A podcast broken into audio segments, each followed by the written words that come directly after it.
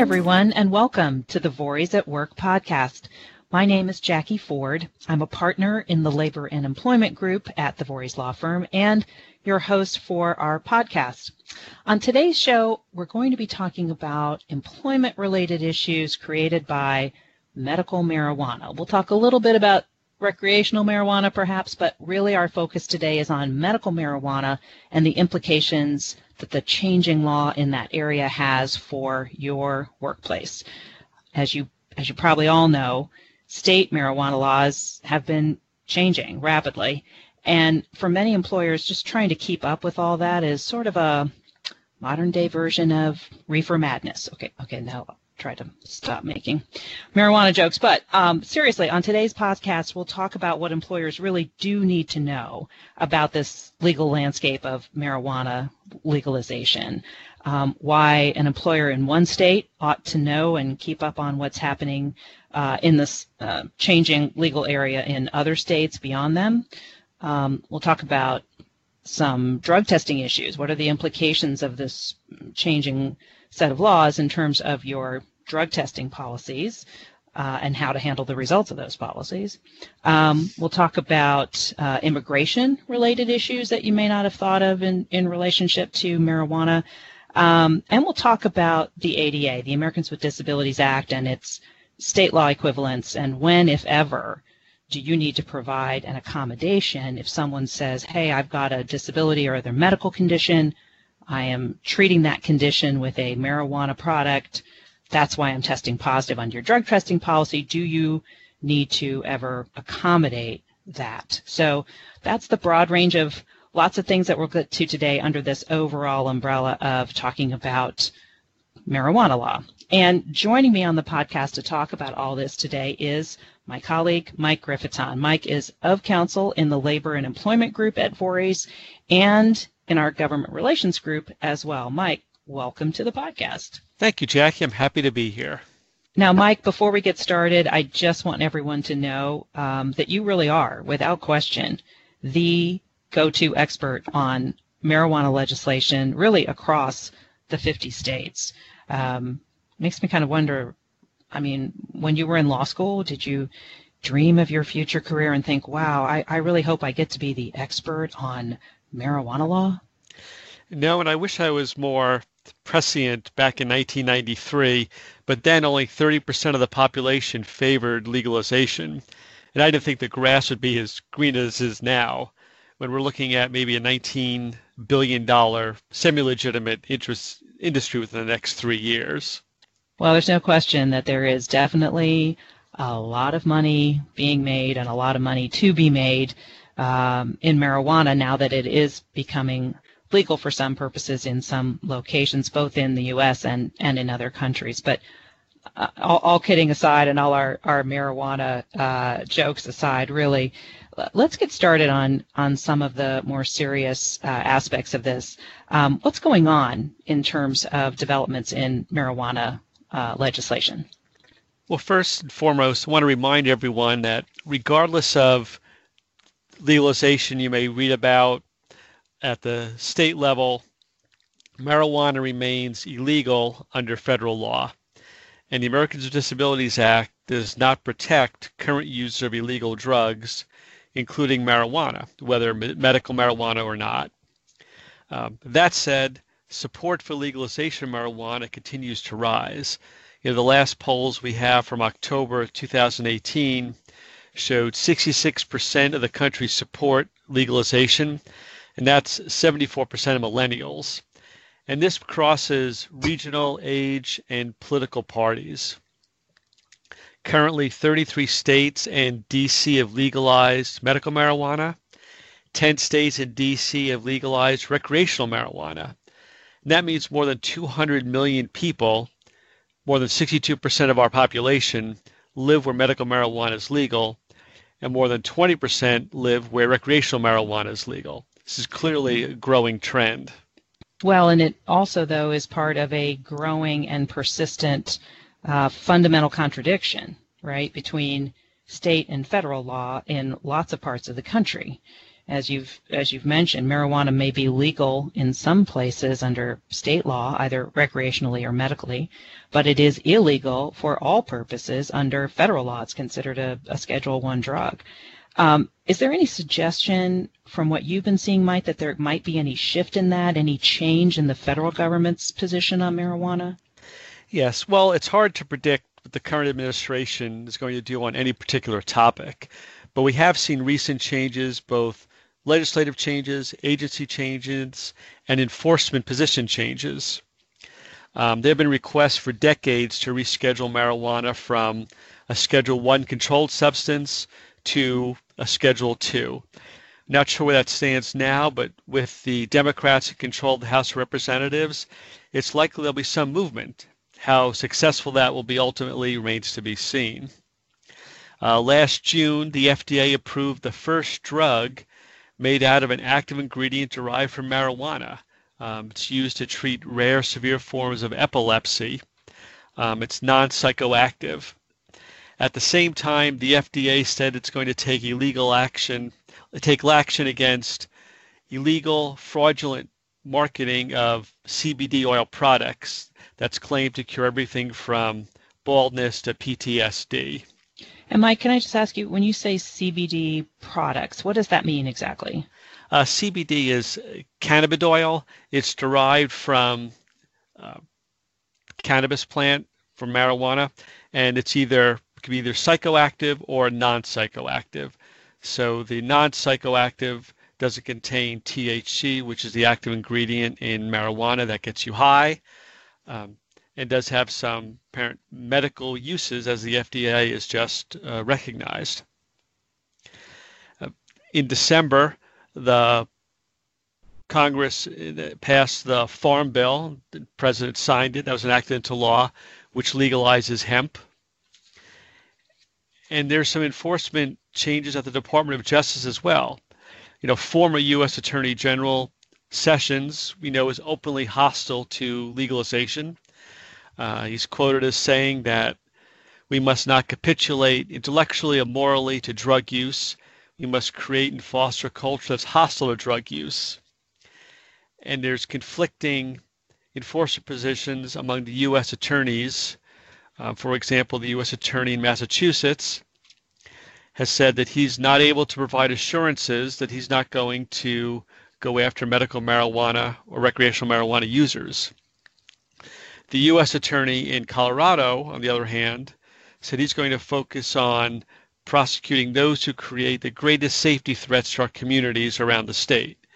In other words, he probably has better things to do with his resources than worry about grandma using marijuana to treat her glaucoma, or if Billy's using pot on the U C campus.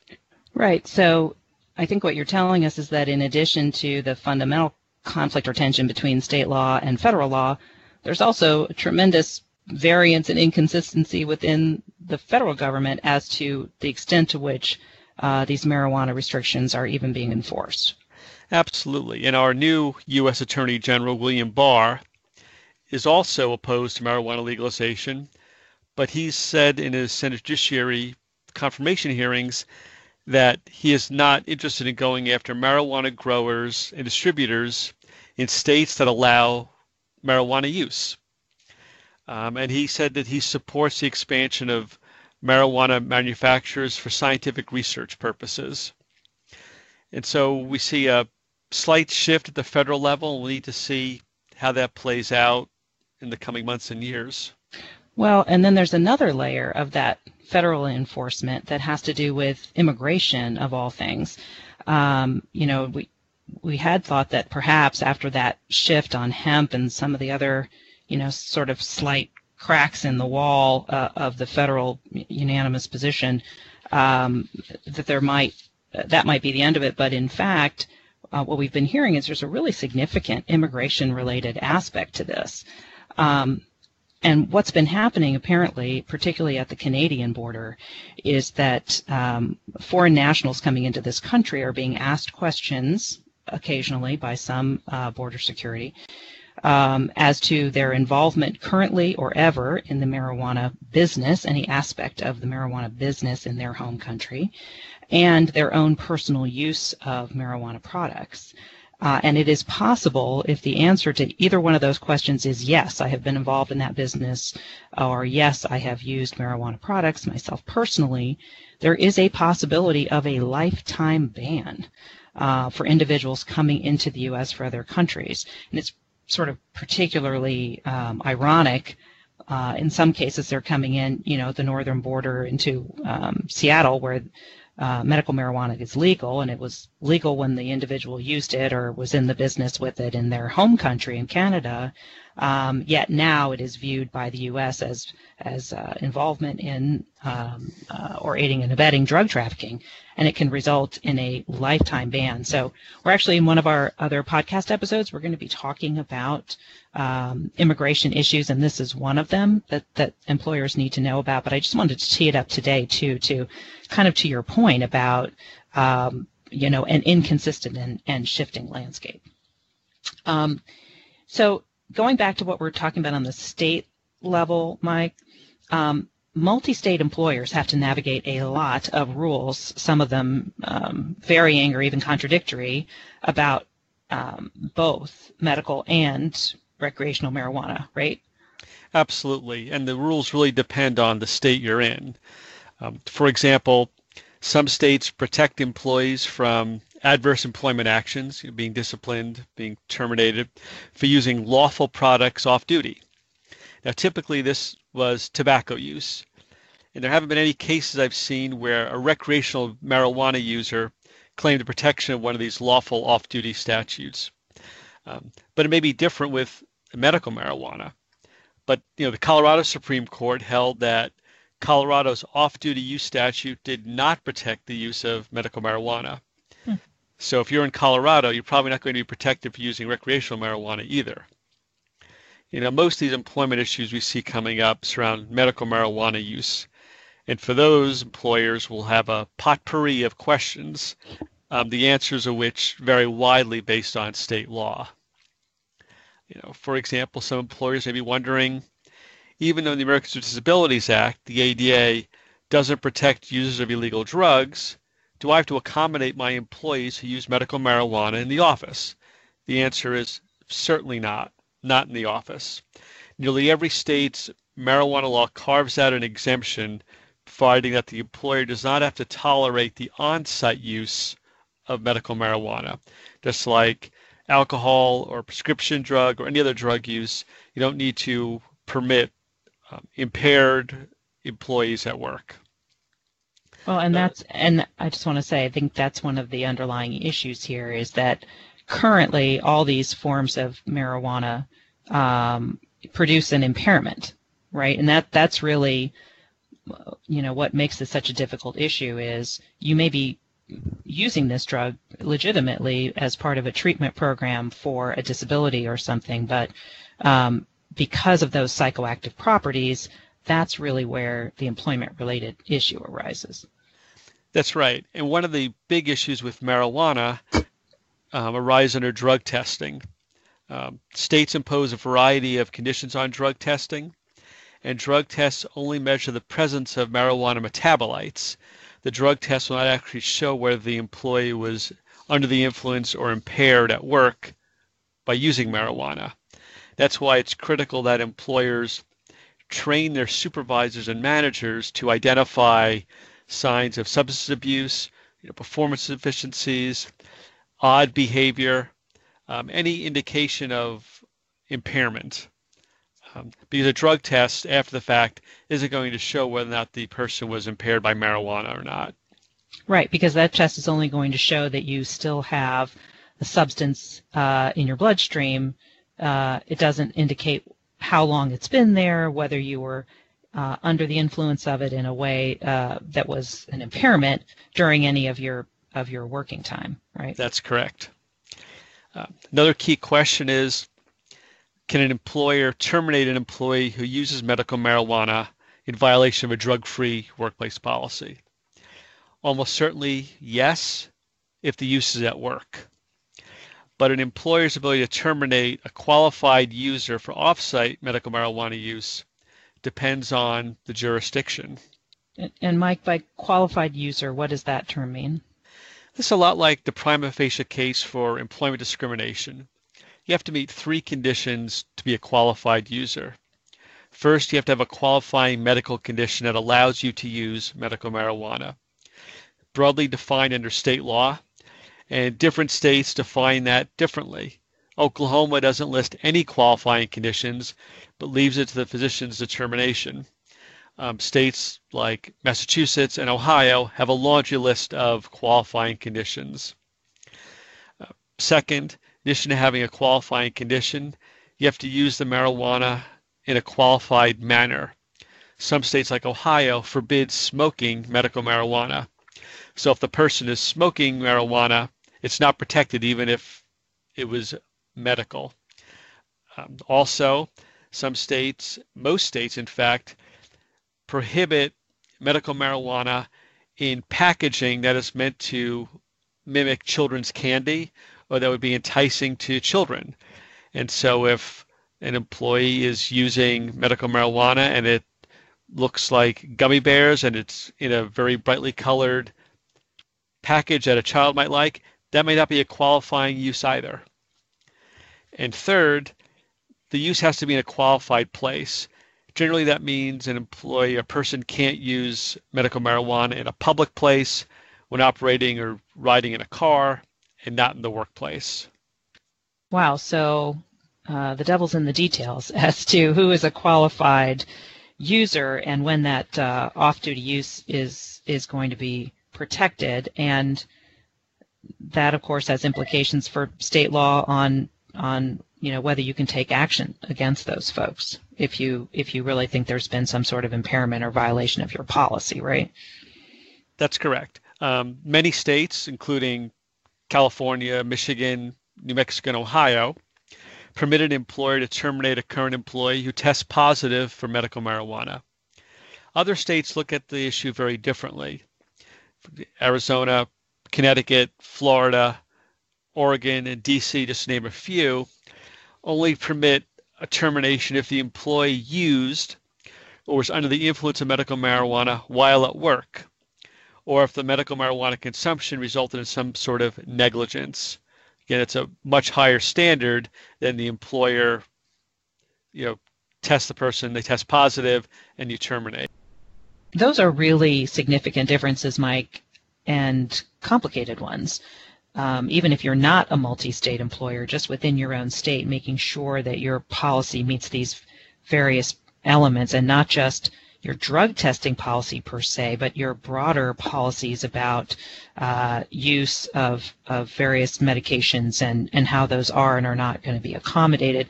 And to that point, what about that other side of the coin? What about the employee who tests positive for marijuana under your drug testing program and says, well, I need you to accommodate that for medical reasons. I'm taking it pursuant to this disability. Here's some information from my doctor. Uh, what about that scenario, Mike? How does that play out under state law? Well, employers don't have to permit or accommodate medical marijuana use at work, in the workplace. But once again, whether you need to accommodate a medical marijuana user who tests positive and they used it off-duty at home really does differ by state. Georgia and Ohio, for example, expressly state that an employer does not have to accommodate medical marijuana use, off-duty or on-duty. The law is very different in Nevada, which requires an employer to make reasonable accommodations for medical marijuana user. Most laws are silent on the issue. That gives the employer very little guidance on how these medical marijuana laws are going to intersect with existing state and federal disability laws.